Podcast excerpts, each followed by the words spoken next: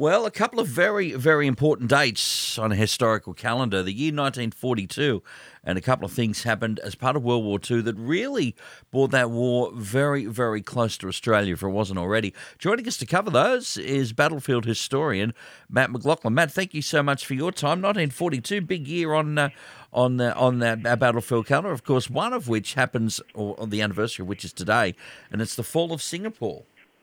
You're right, Mark. What a uh, what a week in 1942. You can forgive the people of Australia for feeling uh, a little panicked at this time because those two huge events occurred in the same week, and starting with, as you say, the fall of Singapore, the, the, the collapse, the capture of the impregnable British fortress in Asia. So they said it couldn't be done, but uh, the Japanese swept in, captured Singapore, and uh, it, it, was promptly surrendered with uh, more than 130,000 troops still there. So just a, a devastating turn of events.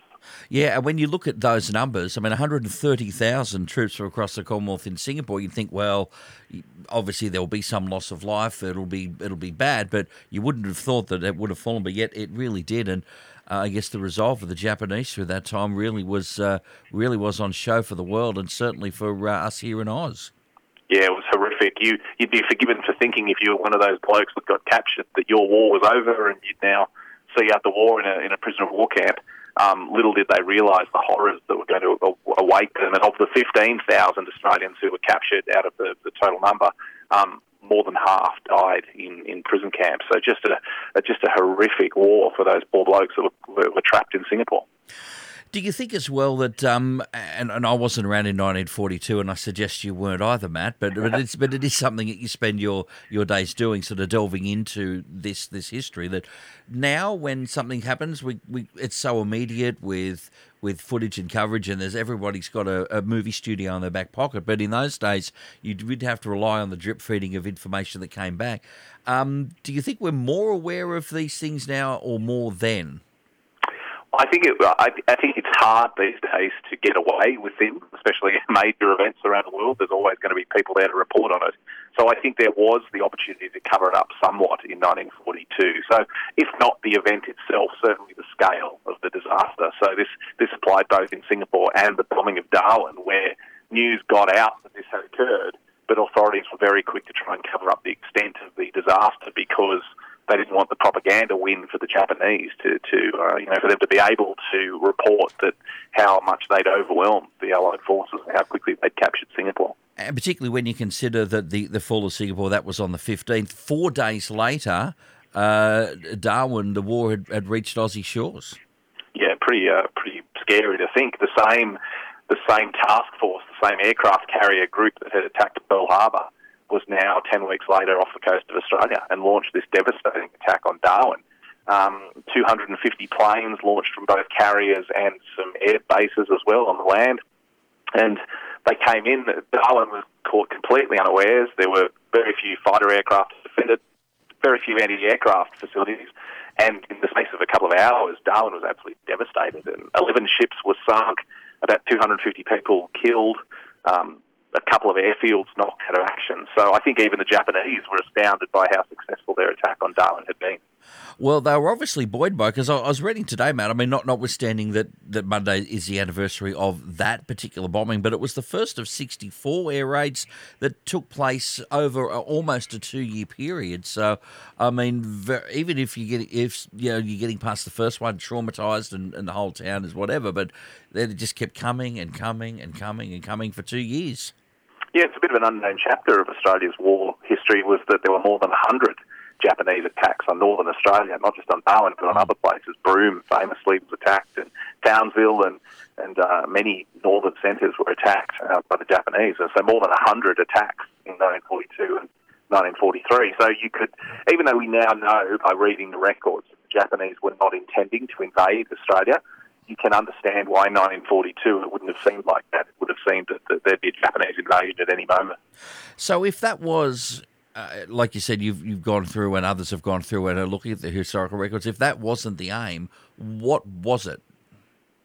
Well, it was pretty straightforward, and it was a lot less exciting than the idea that it was a preliminary attack before an invasion. Mm. Basically, Darwin was a really important Allied forward base. It was the most northern Australian base Uh, it was very close to Indonesia and, and, and New Guinea and other places like that.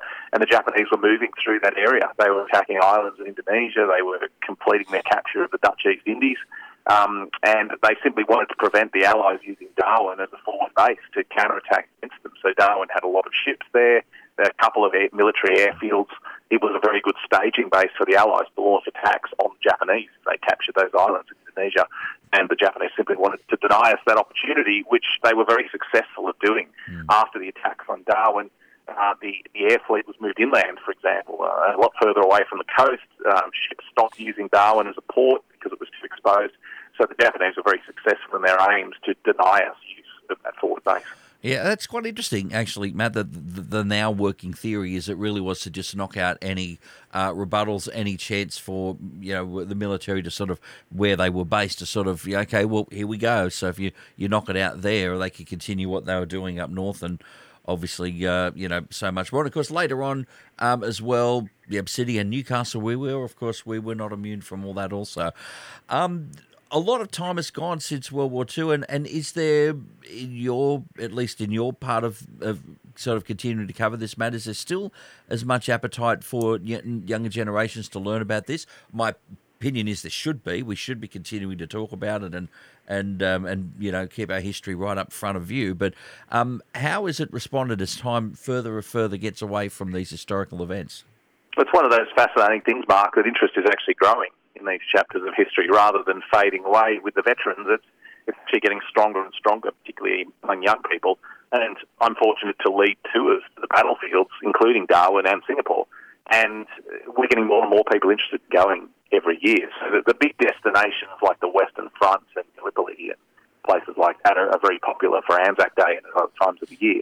But we always get a lot of people that want to go to Darwin for the anniversary. We get a lot of people who visit Singapore as they're transiting on their way through Europe. Um, so it's, it's really gratifying to see that people are still connecting with this history and they do want to walk the ground because I, I always say to people it's so important to get out and walk the ground to get an understanding of what went on.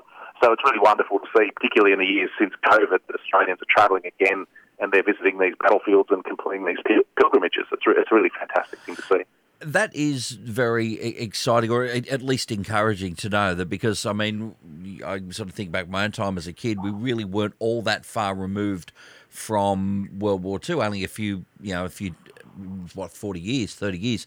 But now we've sort of had that much more time. And it is very encouraging to hear that, uh, particularly the younger generation, wanting to learn more and obviously being exposed to what times were like as well. Um, to know there is such a difference. And this is how people, um, you know, dealt with these things as well. Anyway, the anniversaries today, fall of Singapore and Monday, the bombing of Darwin.